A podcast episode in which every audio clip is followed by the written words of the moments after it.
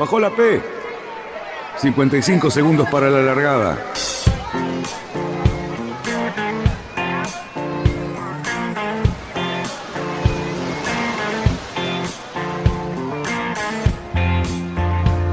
Así comienza Radionautas.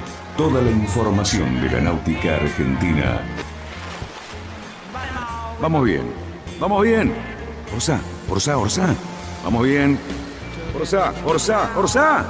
5, 4, 3, 2, 1. Largamos.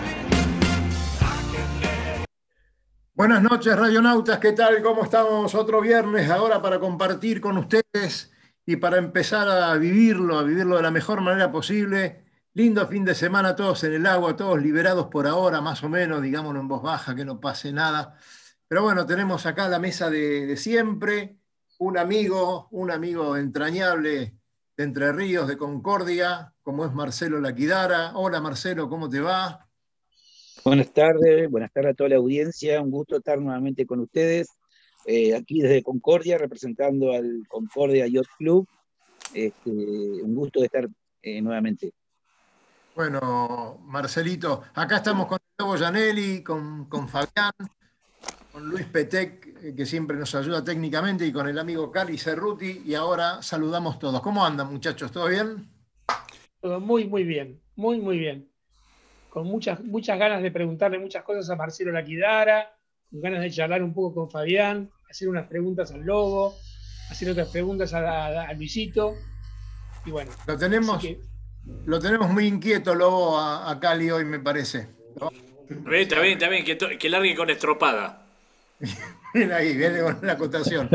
Hola Fabi, ¿cómo estás? ¿Todo bien? bien? ¿Vos? Todo bien, todo muy bien. ¿Qué temas tenemos hoy para, con, con, lo internacional, con las cosas que tenemos de afuera?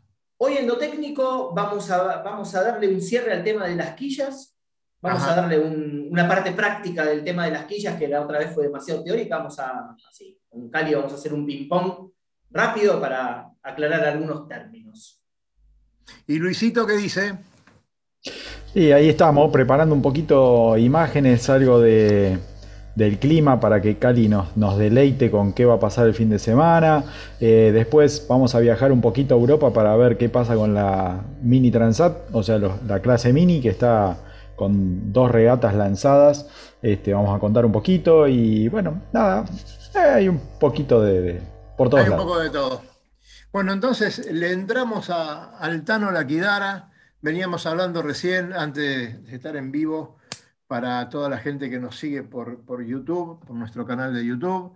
Eh, hablábamos de regatas que se están corriendo en Buenos Aires y, y bueno, eh, Marcelo es un animador fantástico de toda la zona del litoral, corre por todos lados, además, este, eh, además de animador en las regatas, es animador en los terceros tiempos, te puedo asegurar que la pasas muy bien con el Tano cuando estamos por ahí, así que bueno, ¿Cómo está la cosa? Eh, sabemos que a lo mejor un poco bajo ahí el lago, pero con actividad y muy organizados, ¿no?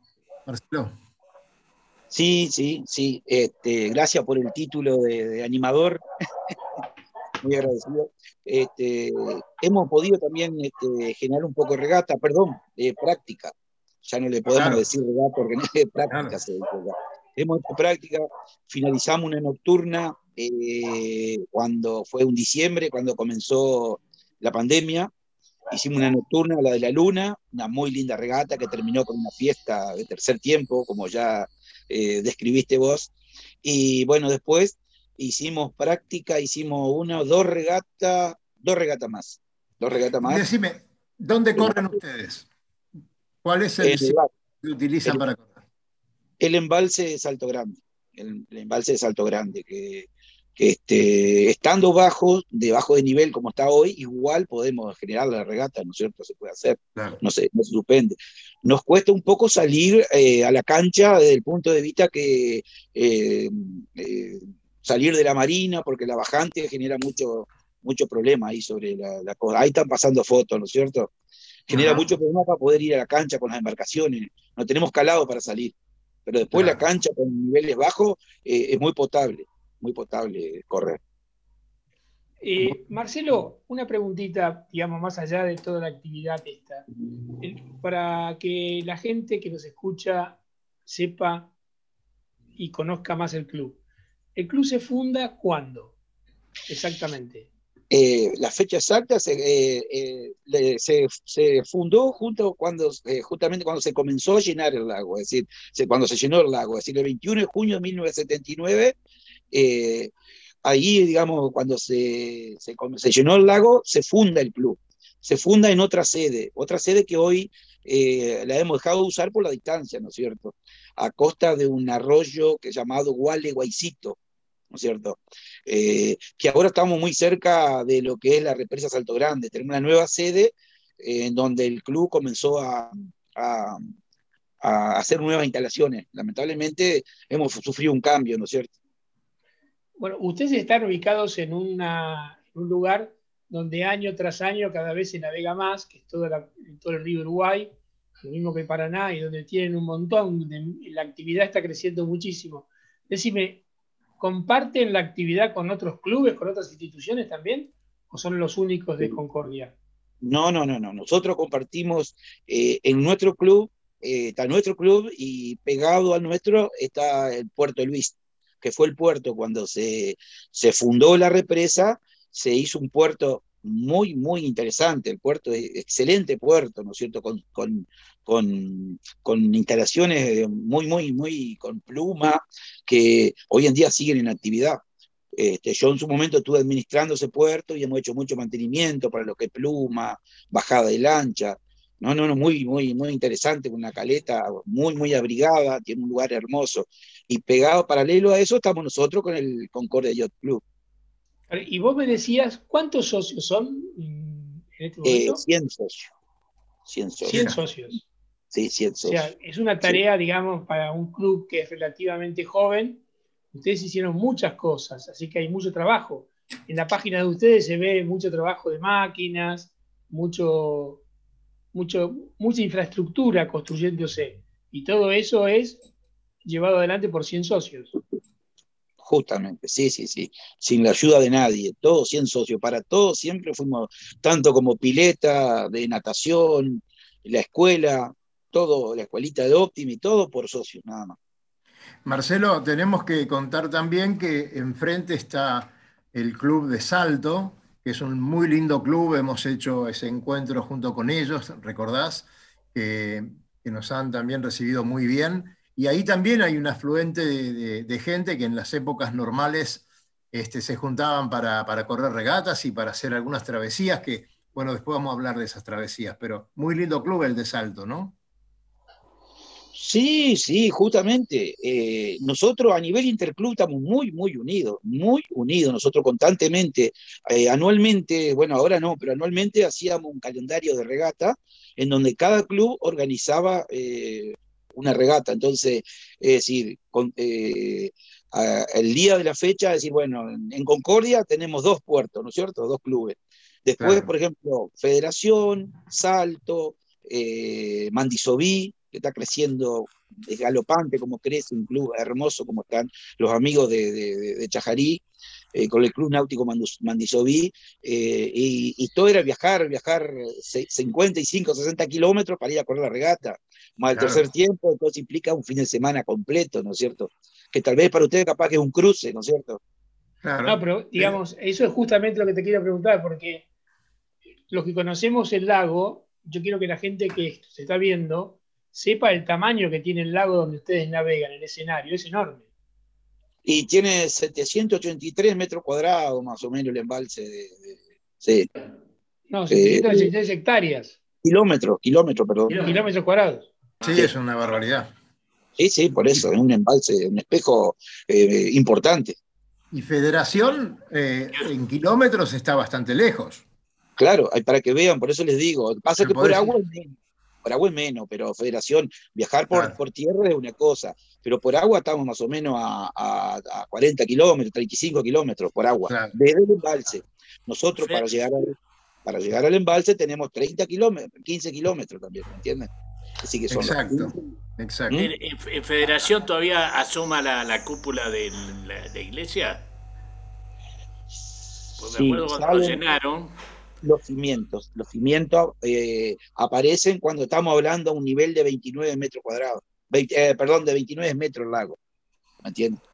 Claro. pues recuerdo cuando lo llenaron que Federación tuvieron que correrla. Y Claro, hicieron la nueva ciudad. federación. Hicieron Hicieron una un nueva federación nuevo. Y, y quedó la cúpula de la iglesia, este, Sí, sí, sí. yo no viví eso, ahí, todavía Es- había ripio en la ruta, en la 14 o la 12, la 14.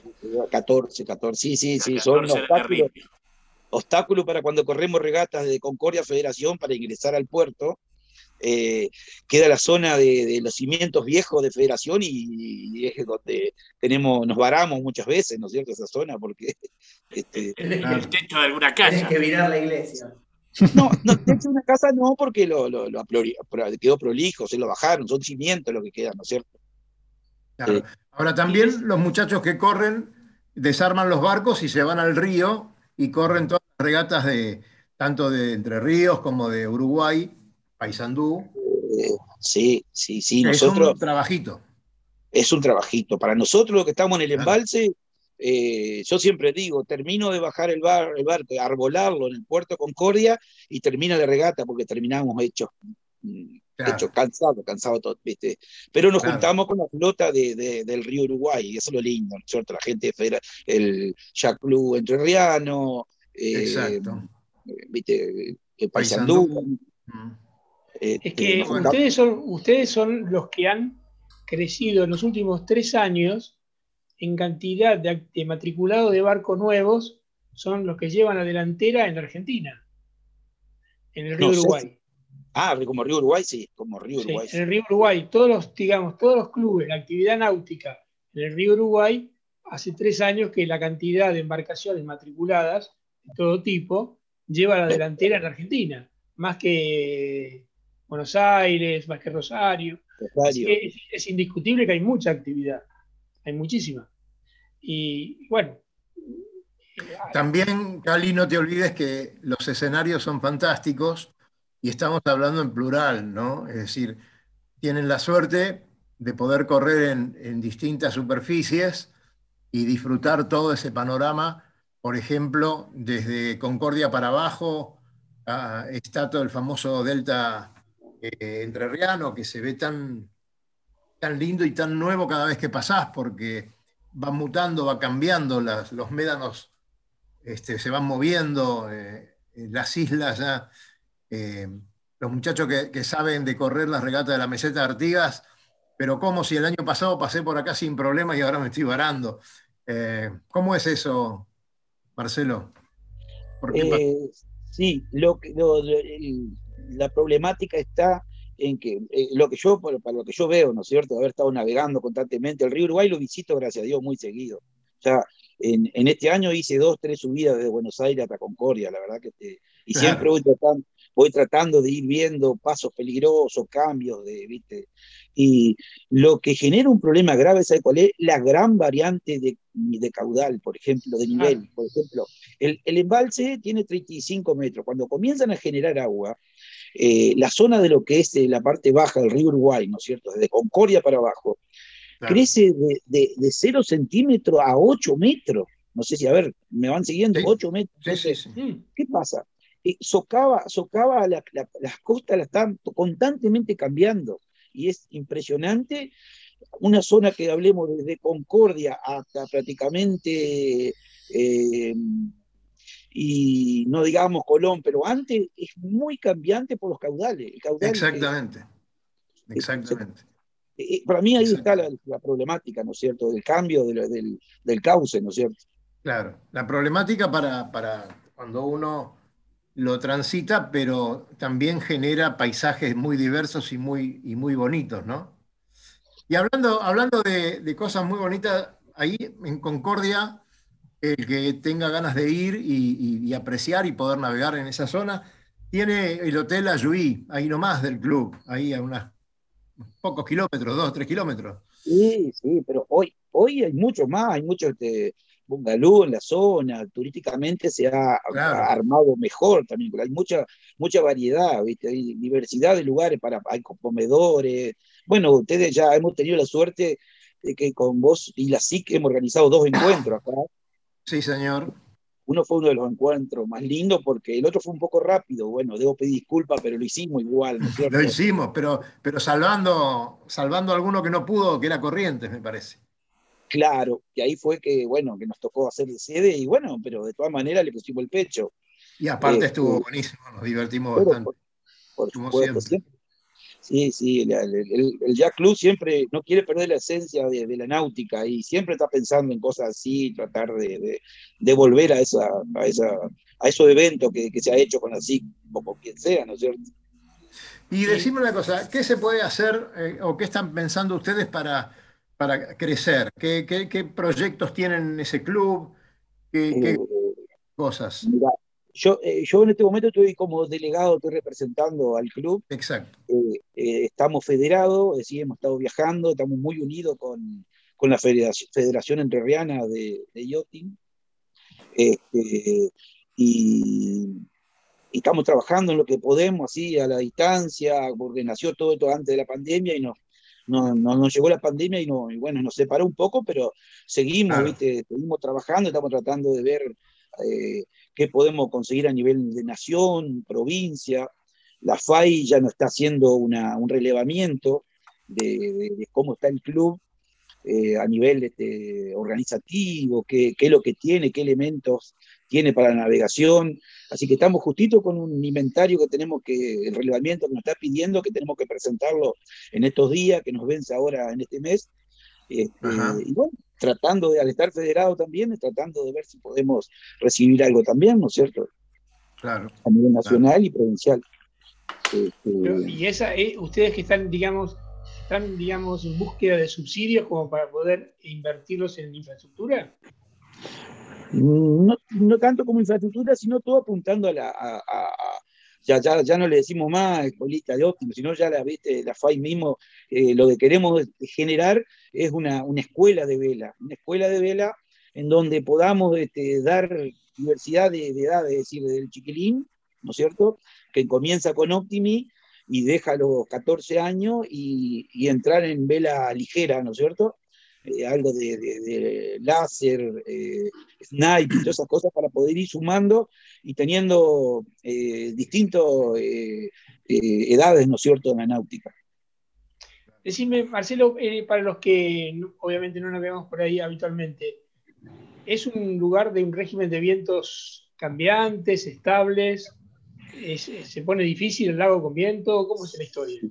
Sí, sí, el lago, el lago es muy difícil, sí, sí, sí, realmente predominan los vientos del, del este y norte también. Eh, bueno, cuando entra el pampero, entra el pampero, ¿no es cierto? Eso entra en cualquier lugar, pero te quiero decir que eh, predominan ese tipo de viento y, y es muy, un- el lago es muy peligroso porque eh, forma olas grandísimas, muy, muy grandes. Claro, porque tiene mucha profundidad, digamos, un lago de 20 y pico de metros, 30. Sí, es largo. Y es largo, está en suelo, Largo. ahí está, exactamente. Sí, sí, sí. sí. Este, Eh, Así que eh, muy aconsejable y, y realmente es muy lindo ir a conocer esos lugares y si es posible tener un poquito de tiempo como para hacer alguna travesía este, a- hacia, hacia el norte, ¿no? Te interrumpo, discúlpame, Daniel. sí. ¿Vos te acordás que tuvimos la propia experiencia que Prefectura nos, lo quería- nos, lo que- nos dejaba eh, hacer una regata del encuentro? ¿Te acordás? No, capaz te olvidaste. Largarla, le insistimos, insistimos un poquito y, y la pudimos hacer. Pero, ¿vos, vos te acordás lo que fue eso? Me acuerdo perfectamente y me acuerdo quién ganó esa regata también. ¿Vos te acordás? ¿Eh? Rosarino, la ganó un Rosarino que le había tocado un H26 para correr. Ah, sí, me acuerdo, sí, lo conozco. ¿Eh? como Oh, lo conocemos. Y además dijo, un gran navegante. Además dijo, este, no te preocupes, no te preocupes cuando le tocó el H26 en el sorteo. Te preocupes, dame un poco de viento y lo llevamos. Y lo, ¿Sí? Sí. sí, señor. Y estuvo muy, muy lindo. Realmente ver el lago así, pero también lo hemos visto desde la popa de un crucero comiendo un riquísimo asadito. Sí, una Mira, oportunidad. Eh, bueno, eh, teníamos, alguien tenía que controlar la regata y darle la llegada, ¿no? Yo te puedo asegurar que hubo barcos que hicieron mejor performance a partir del humito que salía de los chorizos. Se apuraron un poco. Bueno, linda charla que tenemos con, con el amigo Marcelo Laquidara, con la gente de Concordia. Le mandamos un abrazo muy, perdón, muy grande a todos.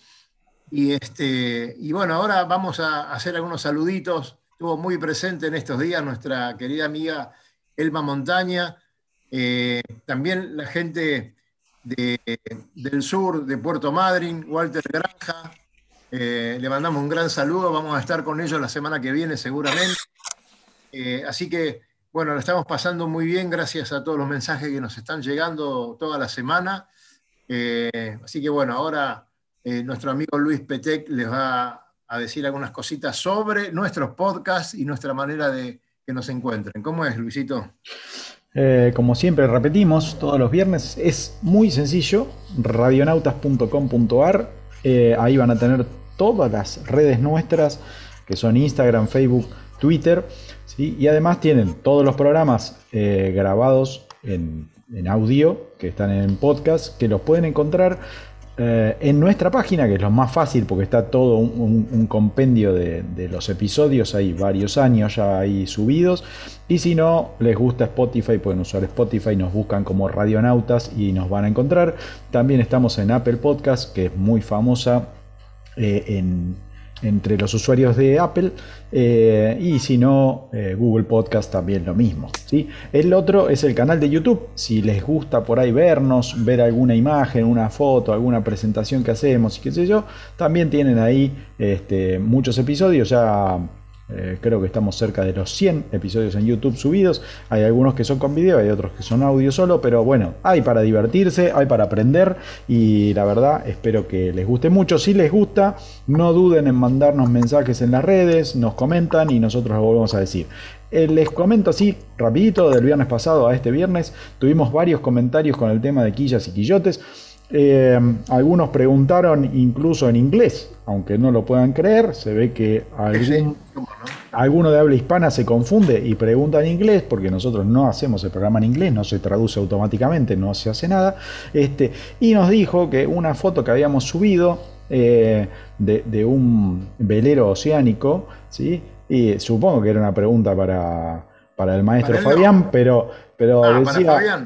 Sí, sí, porque decía, si el tema de la orsa dañaba la estabilidad del barco, ¿sí? Yo supongo, a priori, que no sé nada de este tema, ¿no? O sea, con suerte que manejo la compu este, y, no, tiene orsa, este, supongo que el que la diseñó, ¿no, Fabián? Si lo diseñó con una orsa, lo debe hacer para que más o menos siga estable. O, no, o si tiene orsa, me corro y busco otra cosa. No, si tiene orsa es porque seguramente el barco estaba diseñado para, navegar en poca agua y como hablamos la semana pasada del plano lateral necesario, obviamente para tener un mejor rendimiento le bajan la orsa para que el barco ciña mejor. Pero tiene, las orzas están lastradas, pero muy poco, no, no aportan gran cantidad de, proporción de lastre, digamos. mira, voy a ser bueno, voy a ser bueno y te voy a ayudar con una imagen que fue la que posteamos ¿sí? A ver, a ver si te surge un poco más de letra. Uh, pero Oye, mira, un quillote al ya no. Muy bien. ¿Ves? La, la, estabilidad la tiene con el, con el ala ese que le pusieron ahí abajo. Este, y, y la orza de Optimis esa es para darle un poquito más de plano lateral. Dani, ya sabes lo que tenés que hacer en el carocito, ¿eh? Ahí va unas alas, unas alas eh, así y, sí. despega. había, había un, en el año 87, que hablamos la otra vez, ¿no? acuérdense que en el 83, en la Copa América del 83, el Australia 2 sacó el quillote con alas y fue la revolución, y en la del 87 le ponían alas hasta a los gorritos, y no estoy jodiendo, le ponían alas hasta los gorritos.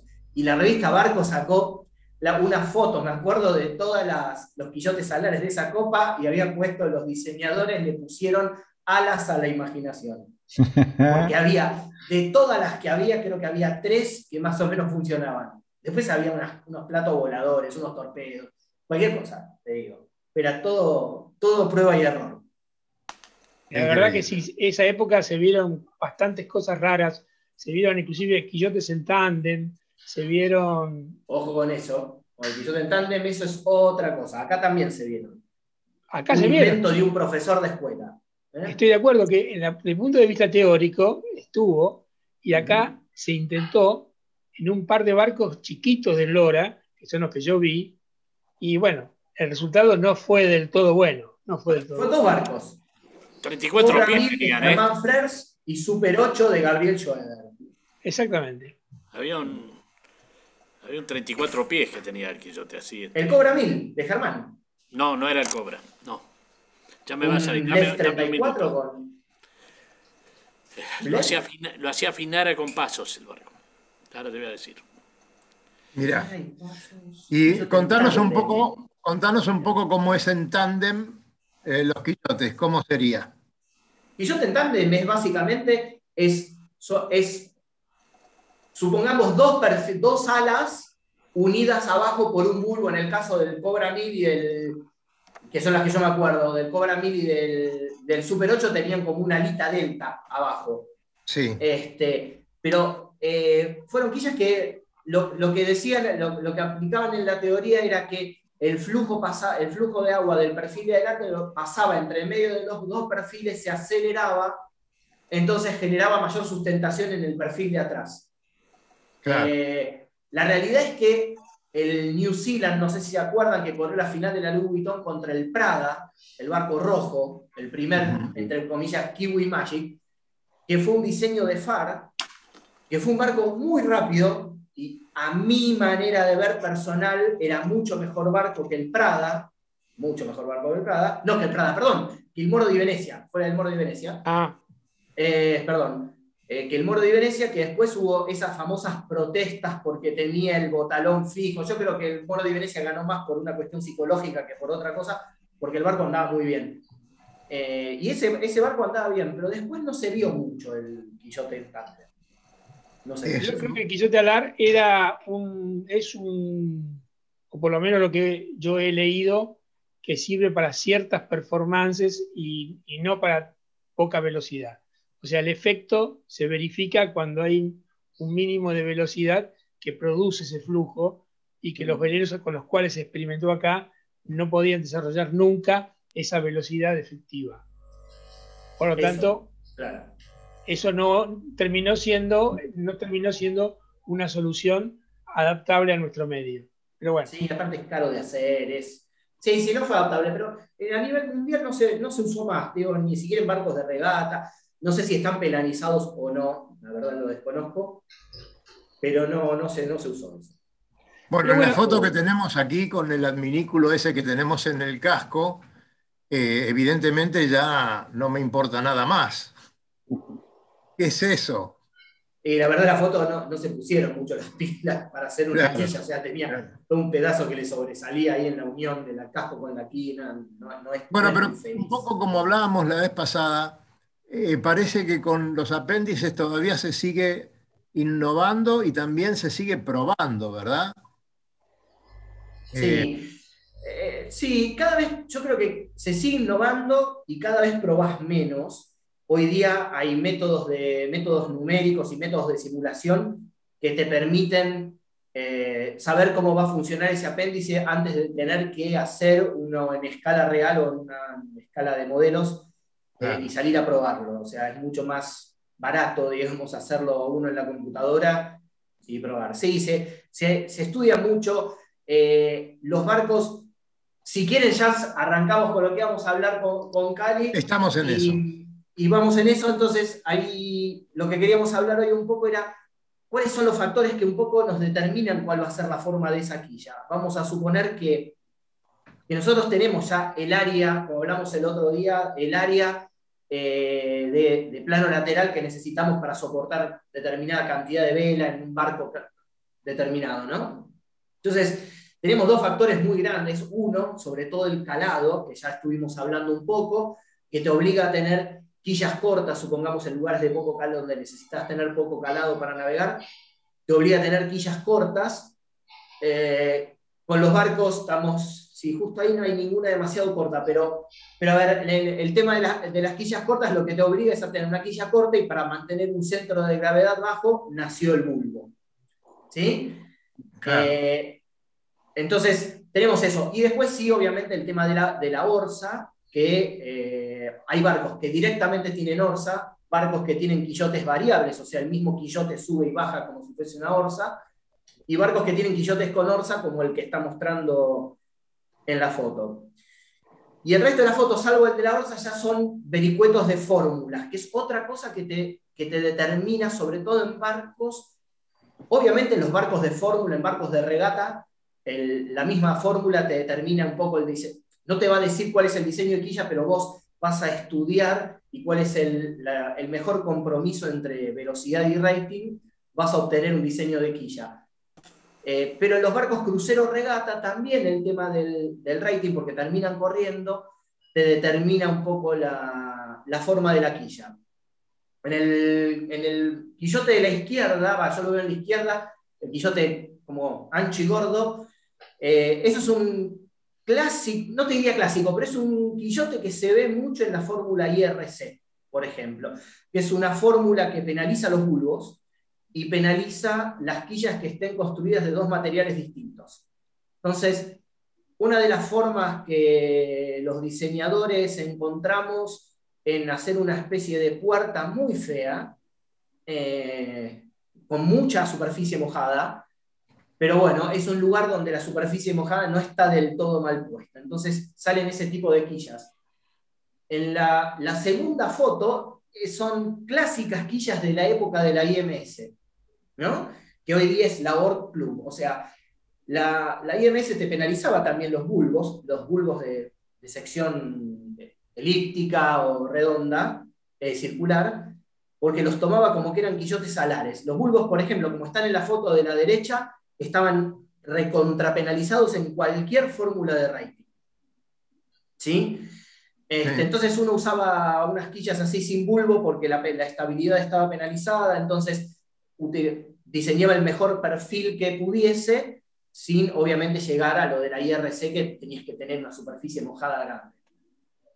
Y en el resto de las otras dos quillas, tenemos en la que está arriba, bueno, las dos son quillas que diseñé yo, eh, en la que tenemos arriba es un barco que tiene muy poca, muy poca área lateral, con un perfil muy cargado, en donde se, se privó el rendimiento del barco en vientos francos.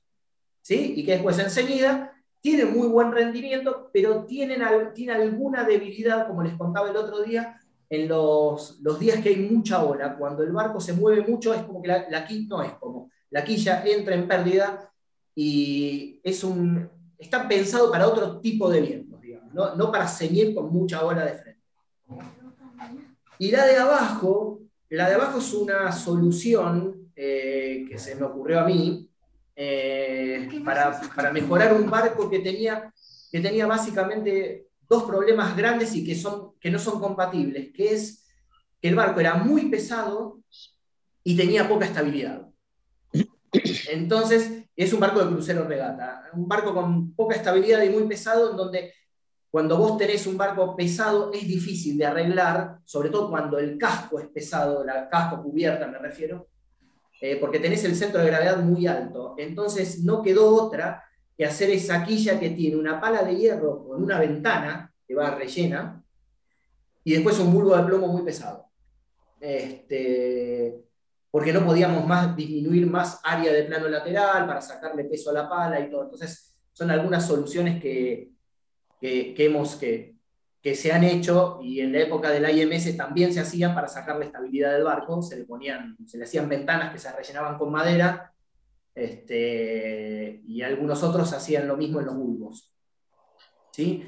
Pero bueno, son estas dos, te diría que son factores que nos van limitando un poco en el diseño y que nos van determinando para qué lado vamos cuando, cuando agarramos el lápiz, o la computadora en este caso. ¿Sabes que, ahora me, me acordé de que ¿Qué barco era? Era un barco que se llamaba eh, el, Meridiano 105 y tenía un... Ah, el Meridiano, claro, de también. Ah, tenía un tandem, creo que se llamaba Tandem Kill.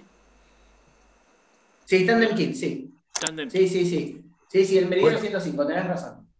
Pero no, digamos, para, para, para el gran Perdóname, público. perdóname, Cerruti, le quería decir a Marcelo, en la producción de este programa es maravillosa. Yo me traje eh, un quillote para ver si, si ellos me pueden explicar de qué se trata. A ver, eh, principalmente a Fabián, que me diga, ¿qué tal? ¿Qué te parece? Este, Y eso de ser un quillote de un, un metro del IOM, de- exactamente, señor. ¿sí? Bueno, es Bueno, esos quillotes, mira, no dije nada. ¿Eh? que, que es muy interesante la forma, o sea, evidentemente esto funciona perfectamente bien y, y también es una relación bastante aproximada a, a la realidad en un barquito de estos, un RC-65, ¿no? La verdad, RC 75. Mira, una cosa Sí. que no dije es el tema de los quillotes, eh, de los quillotes con el borde de fuego elíptico, que acá en Argentina se ven un montón. Joeder es un gran cultor del quillote elíptico, hay un montón de barcos de Frers que tienen el borde de fuego elíptico, y eso por qué es? Es porque lo que determina la, eficiencia del perfil, llamémoslo del ala, es la distribución de presiones que hay sobre el ala. Y hay, papers que dicen que una distribución de- de presiones elíptica es más eficiente. Entonces, ¿qué hacían los diseñadores? Forzaban al perfil a tener una distribución de presiones elíptica. Lo que después se demostró es que el borde de fuga recto también tiene una distribución de presiones elíptica, con lo cual es eficiente. ¿Sí? Claro. Pero esos quillotes elípticos salieron en. Hay unas épocas en unos quillotes muy lindos, y obviamente Sí. los timones también, pasa lo mismo, que tenían esa forma elíptica. de Bien. Eh, Cali, ¿qué ibas a decir cuando te interrumpí a propósito? No, me me quedé sorprendido de ese quillote que tenés, que no sé de dónde lo sacaste. De, de mi RC que fabricamos en el club. Ah, mira vos. ¿Te acordás esa época que tuvimos con algún amigo por ahí que ya me voy a acordar cómo se llamaba?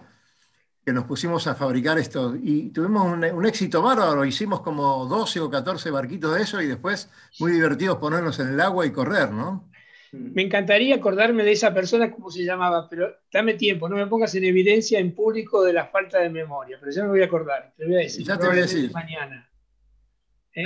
No, lo que creo que hay que, digamos, para el, el gran público, más allá de que ya hemos dado algunas pistas, este es un tema inacabable, es un tema que no puede tener Sí. una simplificación de esta manera. Nosotros lo hacemos lo más plano posible, pero bueno, creo que si lo dejamos hablar a Fabián, nos puede hablar muchísimos días de esto. Y bueno, todos los que más o menos tenemos una intuición de conocimientos, mm, podemos apreciar ciertas características de los barcos en función de la forma de sus quillotes. Pero también hay mucha gente que probablemente tenga sus dudas con respecto a la estabilidad de sus barcos, más allá de sus prestaciones en regata o prestaciones en navegación, sino que lo ven como el contrapeso necesario para la estabilidad. Y hay mucha gente que le duda de sus, de sus orzas. Y lo que Fabián dijo es, las orzas en general no están lastradas. Orza no significa quillote, quillotizable porque esas son dos cosas distintas. Un Mastraquio 28, un Mastraquio 24.5 tiene un quillote izable. Quillotizable, Una orza claro. es distinto, con lo cual el lastre que necesita ese barco está distribuido en otras cosas o en otros lugares. Sí. ¿Se entiende? Eso para que la gente no confunda, porque es muy común que la gente crea que esos barcos, el quillote izable es una onza. No. Hay barcos que, por ejemplo, te voy a decir un barco famoso, el Mago del Sur, que ahora se llama Ipaque 2. El Mago del Sur, que era del Mono da Milano con diseño de escurra, es un quillote izable. Ese barco, por ejemplo, la mayor no se, podía, no se puede izar con el quillote izado. ¿Me entendés lo que te quiero decir? Sí. O sea, necesitas bajar el quillote. El Mastraquio 24 tampoco se puede izar la mayor sin bajar el quillote. El, Mastraquio 28 hay que bajarlo como mínimo hasta la mitad. Y hay un sinfín de barcos, sobre todo en Francia, que tienen quillotes izables.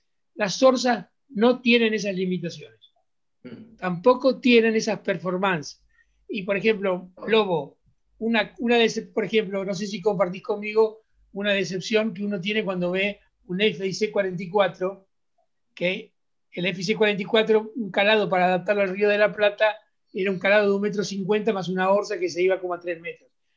Que era un barco que hay algunos, algunos, qué sé yo, eh, algunos FIC tenían el calado de un metro noventa y había una diferencia enorme cuando uno los veía fuera del agua. Era un calado mucho más representativo de lo que era el barco. Pero bueno, había que adaptarlo a, al escenario donde estaba. Voy a dar un extremo, una, traer a la memoria un hecho extremo. Eh, el Don Juan, el primer Don Juan, 94, te iba a hablar de eso. 94 pies. Te iba, te iba a hablar de eso. Eh, calaba dos metros. 94 pies de eslora, calaba dos metros y moneda, pero tenía una, una orza impresionante que la llevaba a cuatro metros de calado. Sí.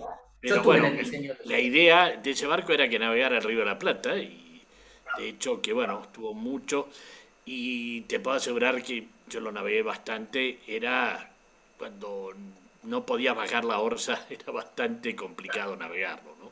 No, y le veías, le veías la estela para Barlovento en la popa. Iba, de, iba un metro para adelante, tres para el costado. Era impresionante, yo también lo navegué una vez. Este... Bueno, muchachos. Eh, impresionante eso.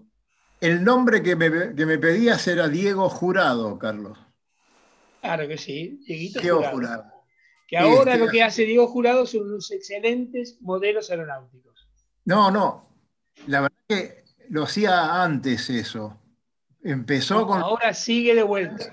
Ahora está nuevamente volando, sí. Pero está volando nuevamente. Se metió en la náutica, Diego Jurado.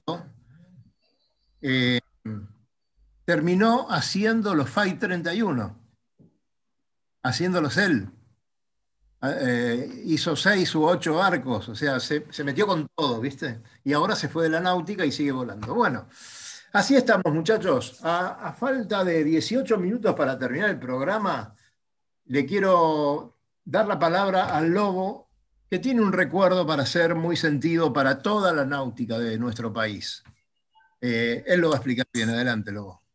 Bueno, no, primero creo que desde acá de Radionauta tenemos que mandarle un feliz cumpleaños al Club Argentino que hoy cumple 138 años. Mira, muy bien. Este, feliz cumpleaños al Club Argentino. Realmente, esos muchachos, esos muchachos tenían una visión bastante interesante de la vida. La verdad, este, un club señero dentro de nuestro deporte, este, sigue muy activo y realmente con una conducción y una trayectoria intachable este, a lo largo de 138 años. Así que como socio y amigo del, del Club Argentino, quiero mandarle un feliz cumpleaños a todos. Y después sí, trabucho y paso a redactar lo que me pediste, que es no podemos dejar de mencionar hoy eh, la partida de, creo que, yo diría, uno de los últimos próceres del yachting argentino, que ha sido Carlos Vilar Castex, el, Charlie Vilar, este, el campeón, el hombre que los que hemos tenido el placer, la suerte de poder haber navegado en alguna oportunidad con él o contra él, este, sabemos de su valía. La historia riquísima. Año 1949, campeón mundial junto a su hermano Jorge, campeones mundiales de Snipe. Cuando fueron ellos a correr a Mallorca, nadie lo podía creer por su juventud y todo eso. Bueno, ahí los tienen.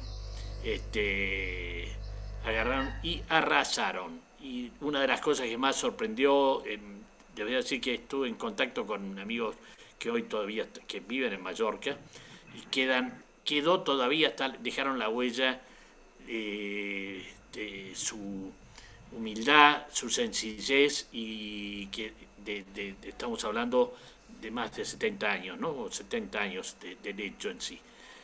A continuación, bueno, después al, día, al año siguiente salieron vicecampeones mundiales en Nueva York y después vuelven a recuperar el título en el 51 en eh, en La Habana, en Cuba. O sea, dos títulos mundiales.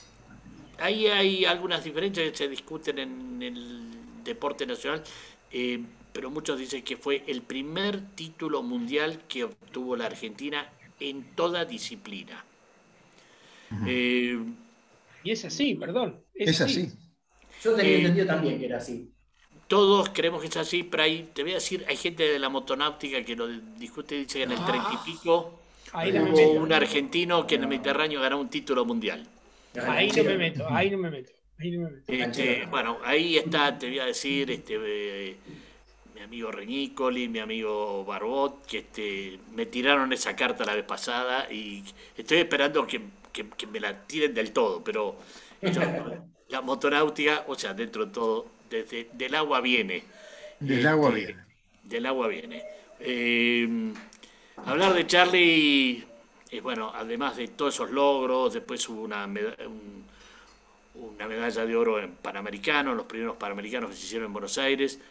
Eh, y después, mira, eh, yo lo he visto en mil barcos navegando, este, en el Fortuna, en el Concocurec muchísimo, en el Matrero, en, la épica campaña del Matrero a partir del 71, en el Victoria después, eh, con los Holland, estuvo muy vinculado al astillero este, acá cuando se hacían los 18 y los Holland 30.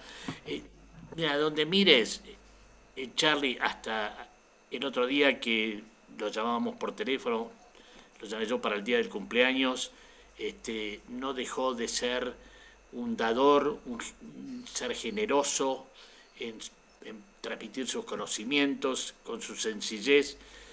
Bueno, 92 eh, años, misión cumplida, creo que más que nadie en, el río ha dejado tanto, eh, no solamente por los trofeos, sino por la sabiduría y todo lo que ha transmitido. Una pérdida imposible, importantísima, muy difícil de igualar. Eh, sé que está navegando en aguas con buenos vientos y creo que va a quedar en el yachting como una de las grandes figuras yo diría como para, el, para los náuticos, como, como dejó Fangio en el automovilismo. Claro. Eh, hubo una palabra de Cone Carvarela el otro día que dijo, este fue uno de los pocos hombres que ha dejado una huella en el río. Eh, me agarro de ¿Sabes, Lobo, que era, era fantástico eh, en el Club Náutico San Isidro oír llegar a este señor con su Citroën eh, estacionado al lado de algunos autos fantásticos, eh, última generación, alta gama, y él llegaba con su Citroën, lo acomodaba, 12B, casi creo que era para él, un 12B, un 12B francés. Y ahí bajaba. Este, un gran recuerdo, ¿no? Relacionarlo con el, este, imposible últimamente no relacionarlo con su 12B este, de hecho, las palabras que, se transmitieron desde la FAI eh, se hace mención a su llegada en el intrépido 12B. Eh, bueno, es, podemos seguir hablando muchísimo de él. Eh, lo que mejor podemos recordarlo, agarrar una copa y desearle lo mejor en, en los nuevos mares que está navegando. Luego le voy a mandar un saludo a Pablo Rodríguez, que nos está escuchando, que nos manda saludos y que esto antes de tu comentario sobre Vilacastex. Eh, me gustaría que recuerden a Gustavo Ferrero, que nos dejó este año también. Pero bueno, eh, le agradecemos a Pablo por, por, el aviso y por estar ahí del otro lado. Le mandamos un gran saludo. Bueno, al negro en su momento yo le he hecho personalmente mi, mi despedida porque no te olvides que estuvimos eh, hombro a hombro en la proa del Red Rock en la Fastnet 79 con el negro. Claro. Así que este, para mí fue un amigazo, un compañero de, de, muchas adversidades y de las buenas también. Bueno, vamos a. Necesitamos una buena fiesta, la Kidara. Una vez que vos estás acostumbrado a organizar algo que nos, que nos llene de alegría y nos dé ímpetu para dejar a esta pandemia atrás. Eh, ¿Podemos planear alguna cosa? ¿Se te ocurre algo lindo y en algún lugar? Ojalá, ojalá. Siempre siendo sede, nosotros de local eh, aseguramos que vamos a tratar de hacer lo mejor posible y, puede salir algo muy interesante, eso sí, seguro que sí. La empezamos a planear a partir del primer programa de julio del 2021. Ahí se está gestando, comenzó a gestarse esta, este encuentro que vamos a hacerlo a nivel de todo el país, de todos los navegantes del país, y nos vamos a encontrar ahí, como lo hemos hecho en otras oportunidades. ¿Eh? Ojalá, Dios, ojalá Dios, Dios quiera sea así y que podamos nuevamente repetir esos momentos lindos que hemos pasado. Eh, estamos muy dispuestos de aquí de Concordia, desde el, desde el Yo Club, inclusive todos los clubes aledaños del lago que se suman a todo tipo de eventos. Como Pero claro este que sí, claro que sí. Y no solamente lo vamos a hacer de regatas y de competición, sino que lo vamos a hacer también de paseo. Vamos a hacer algún, algún cruce de asalto para, para ver a la gente de allá cuando se pueda. Así que bueno, comenzamos a prepararlo, Tano. Sí, sí, seguro, seguro. Si no es eh, con algún evento de competición, bueno, por lo menos con algún curso o algo para poder sumar y que vengan para conocer, por lo menos, y, y hacer un cursito de. de- de- Vamos, vamos de- a estar por ahí con Jorge Aguilar pronto, ya, ya lo hemos pensado. Vamos a charlar un poco de todo eso. También Jorge tiene mucho interés en navegar un poquito el lago para, para, para sondearlo un poco de qué se trata. Ustedes también están eh, conectados con eso. Y el lobo nosotros. Voy, por voy, voy, voy. supuesto. Pero cómo no. Yo prendo el fuego, ¿eh? Mirá, Eh, Yo me ocupo de la parrilla. Ustedes vayan a navegar. está bien. Mirá, Fabián, lo de prender el fuego está muy bien, pero ah, lo, veo, lo hablamos allá, cuando estemos allá. Te voy a explicar, Marcelo, en el año 79, vos me decís que se llenó, mirá, 79-80, recién el lago estaba empezando a llenarse, y yo, fuimos, en ese momento un conocido mío de ese momento, había empezado a construir los Hobbycat acá en la Argentina. Por supuesto, industria nacional, ¿no? Este, o sea que, este, como todo, eran casi parecidos, de la industria del casi parecido al Hobbycat. Era un Hobbycat macheteado, pero bueno.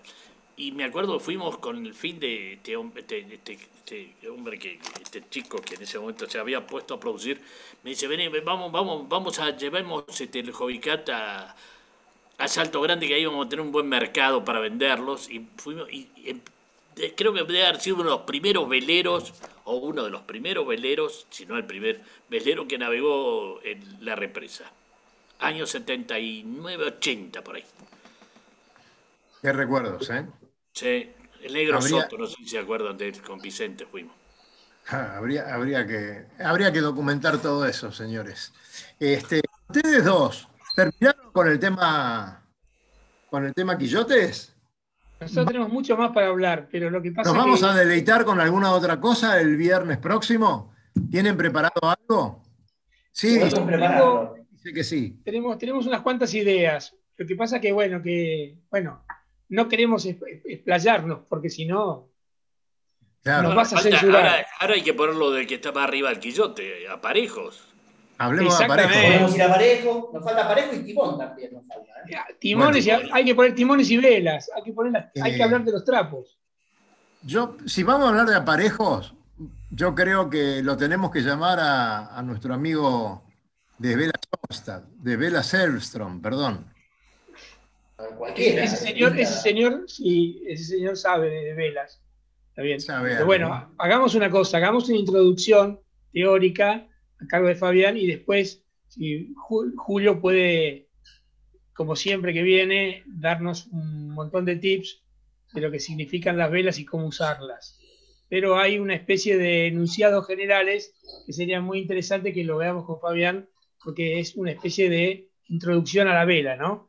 Introducción Yo a la digo una pareja. cosa, hay en cierta, desde determinado año para atrás, voy a necesitar ayuda del logo, pero seguro, ¿eh? Ajá, Seguro. con, con el tema. O sea, desde que, desde que, o sea, desde el sloop para adelante, vamos bárbaro, pero para atrás lo necesito al logo acá al lado. Con gusto, con gusto. Es así. Bueno, entonces ya Sí. mismo estamos anunciando O sea, aparejos antes, para- antes, y, antes y después del Dacron. Claro, Claro. exactamente. Claro. Claro. con la Sí, vela de algodón, vamos a hablar. Claro. ¿Cómo levantar las velas de algodón un día de tormenta? Eh, hablando de eso, eh, Marcelo, vos estás normalmente viniendo a Buenos Aires por tus cuestiones de trabajo, pero también a buscar barcos, te estás llevando barcos para allá. Eh, puede pedir esos servicios, me parece, ¿no? Sí, sí, estuve haciendo, estuve haciendo, gracias a Dios.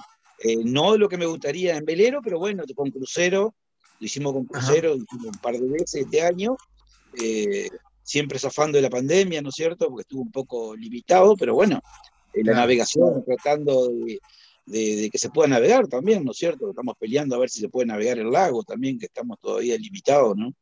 ¿Todavía están limitados? Sí, sí, sí, sí, competencia no, está permitido, los clubes, está cerrado el club. El club no solamente está habilitado para ir al club y embarcarse nada más, pero hacer el uso social del club está, prohibido. Oh, cancelemos el asado. No, bueno, eso. al contrario, al contrario. ¿Sabes lo que va a ser la apertura? No, Cali, asados embarcados no se puede, ¿entendés? o sea, cualquiera te dice eso. Tenemos que esperar que abran para la parrillita. En el fin de septiembre hacemos un asado bárbaro en el, en el, en el, en el, Ahí está. Bueno, bien, bien. Maravilloso. calorcitos primaverales. Eh, Qué lindo. Estaba invitado también para, para hoy un señor que se llama Iñaki Barreneche, que está de viaje, a lo mejor no se puede conectar en algún trayecto, pero eh, es una persona que vos la vas a describir muy bien, pero para la gente, gente que no lo conoce tanto, para los que lo vemos de vez en cuando, hemos notado que tiene un espíritu maravilloso, ¿no? Una persona que, también le mete mucha, mucha garra a, todo esto de la hermandad en el río y de esos terceros tiempos después de la batalla, ¿no? Tano. Sí, así es. Así es. Hoy, sí, sí, es un amigo y hoy es el presidente actual de, nuestro club y predispuesto a muchas cosas, la verdad que de todo punto de vista, defendiendo la náutica, defendiendo el club, eh, todo lo que sea inversiones, modificaciones, la verdad que, eh, no sé, es un amigo, no sé, por ahí en ese sentido, este, pero para muchos también es muy querido. Sí, señor, sí, señor, como toda la gente de de esa zona, que nos han tratado siempre tan bien y que lo vamos a probar dentro de poco al grupo de radionautas. Fabián, eh, ¿alguna cosa sobre eh, nuestros queridos Maxi, perdón, nuestros queridos Mini? Acá, Luis sabe. Ah, ¿Eh? yo estoy ahí, yo estoy ahí. Ah, está arriba, yo lo tengo arriba. no sé en qué parte de la pantalla estoy para ustedes, pero bueno. nada, primero quiero mandar que eh, Pablo Rodríguez dijo que tiene ganas de sumarse al viaje a Concordia y el asado y no sé qué. Así que este, le dijimos que sí, que va a una lista para que se anote. Después tiene que firmar todos PCR negativos y no sé qué. no, déjate Ah, no, todo eso no. Ah, bueno, entonces que venga. bueno, eh, señores. Nueva normalidad. Eh, regata en curso para los mini, la clase mini, del lado del Mediterráneo, la Córsica eh, está casi terminando, le queda muy poquito. La cantidad de inscriptos no fue lo que esperaban, pero, pero bueno, pensemos que hoy a esta altura del año y llegando en septiembre el cruce del Atlántico, eh, la mayoría están del lado del Atlántico este, mostrando las uñas y tratando de hacer algunos entrenos especiales como el que está haciendo Fede Wackman. Eh, y si no, están preparando finito ya el barco este, para el cruce. Eh, la mayoría de los que hablamos en la semana están esperando la mini Gascogna, que son 580 millas en solitario y hay una versión en dobles. Eh, eso es, eh, parten de, zarpan de Francia, llegan a España y vuelven. ¿sí? Es, es, una regata muy exigente y les permite, digamos, afinar los últimos detalles porque es la última regata antes del cruce del Atlántico. Eh, tanto Fede como Yamila van a participar, los vamos a estar siguiendo, pero eh, también, digamos, todos los de, los de punta este, o los más involucrados en, en, la clase también van a estar ahí. Va a ser otra regata muy parecida por ahí en participación y en, fuerza a lo que fue la mini Fastnet, así que vamos a estar desde el primer día siguiéndolos y publicando en las redes qué es lo que suceda, pero esto es a partir del 9 de agosto, así que hasta el 9 de agosto lo vamos a estar informando de otras comidillas de la clase mini eh, que van a estar interesantes, vamos a tener alguna entrevista con Fede, alguna entrevista con Yamira, y probablemente alguna entrevista con eh, algún regatista que hasta ahora no teníamos en cartera y estamos tanteando a ver si eh, nos cuenta también de qué onda. Eh, ¿Qué más? ¿Qué más? tengo una, tengo una. A ver, dale, dale, una rápido, que se, largó la regata, en la semana se largó la, regata de Class 40 de Les Sables a Horta. Cierto. Y como veníamos hablando del año pasado, es una clase que está poniendo en el agua barcos nuevos todos los meses. Mm. O sea, hay que pensar que iban por el 158, 157 a principio de año, ya están por el 166. Así que se pusieron casi 10 barcos eh, y se siguen construyendo barcos nuevos. Exacto. Eh, y, y, los que están, está bien que nosotros, porque más o menos la clase la seguimos, pero los que se están construyendo cada vez están más afinados este, y la verdad es una clase súper competitiva, está muy muy buena. Ya vamos a empezar a hacer, eh, hemos hecho algunos programas eh, contando un poco cómo es los Class 40, pero bueno, los vamos a reflotar de nuevo. Este, ahí tenemos algunos... Yo opino, yo opino que son los barcos más lindos que se han votado últimamente. Qué difícil la afirmación que tiras. ¿Cómo? Yo quiero, yo opino, opino otra cosa. Déjame opinar otra. Sabletón debe ser el lugar más maravilloso para un nauta para vivir. Es impresionante la actividad que tiene ese puerto. Es una cosa de locos la cantidad de, eh, oferta que hay para correr regatas y bueno, la cantidad de barcos, ¿no? Primer mundo. Sí, a ver, además no muy lejos tenés Lorient, tenés La Rochelle, tenés, o sea, Bretaña francesa, arde, muchachos. me, parece, me, parece que el tema, el tema es Francia. O sea, Francia, Francia es una, cantera interminable de navegantes de altura que lleva le gana por afano a todos los países del resto de la comunidad europea. El lobo se muere, tiene, tiene algo para mostrar buenísimo. Dale, a ver, dale, dale que nos tenemos que ir. no, simplemente no, no es algo especial. Hoy he visto que ya están por todos los clubes eh, una edición de la revista Barcos. Eh, no, no, voy a hablar del contenido, lo que quiero hablar es del esfuerzo que en un momento en que todo el mundo periodístico en papel eh, ha, ha tendido a desaparecer, esta gente de la revista Barcos sigue adelante. Mis felicitaciones por el esfuerzo que hacen y gracias por porque nos mantiene en contacto con lugares distintos lugares del mundo, del yachting y de todo. Así que es, ya para que sepan, pasen por las, las porterías de los clubes y que la revista Qué lindo. mes de julio. Qué lindo volver a recibir una, una revista, ¿eh? Qué lindo volver a recibir. En nuestro club se agotó. ¿Cómo se agotó? Ah. me alegro haber hecho el comentario porque para mí fue un gustazo hoy llegar al club. Señor, en portería me entregaron un ejemplar que lo tengo acá. Este, y vamos, vamos a buscarlo. Alguna... volver al papel de vez en cuando, ¿no? Alguna feria náutica. Señores, nos estamos yendo. Ya Luis nos puso la publicidad del Lobo Janelli. Gracias, Tano. Gracias y muchos saludos a, de tu club. ¿Eh? Gracias. Gracias, gracias Lobo, Fabián, Daniel, Cali, Luis, por estar y darme tiempo del momento de estar acá eh, promocionando mi zona y, nuestro lugar, que están invitados para cuando gusten. Por, ¿eh? Un abrazo. Muchas gracias y a todos les decimos que la semana que viene vamos a tener Puerto Madryn, vamos a estar con la gente de allí y bueno, va a ser un programón también. Gracias a todos, como decimos siempre, nos vemos en el agua y a disfrutar el fin de semana. Hasta luego. Recorra islas y playas disfrutando del mar y la naturaleza. Sumérjase en aguas cristalinas y vea con sus propios ojos la danza de los delfines. La danza de los delfines.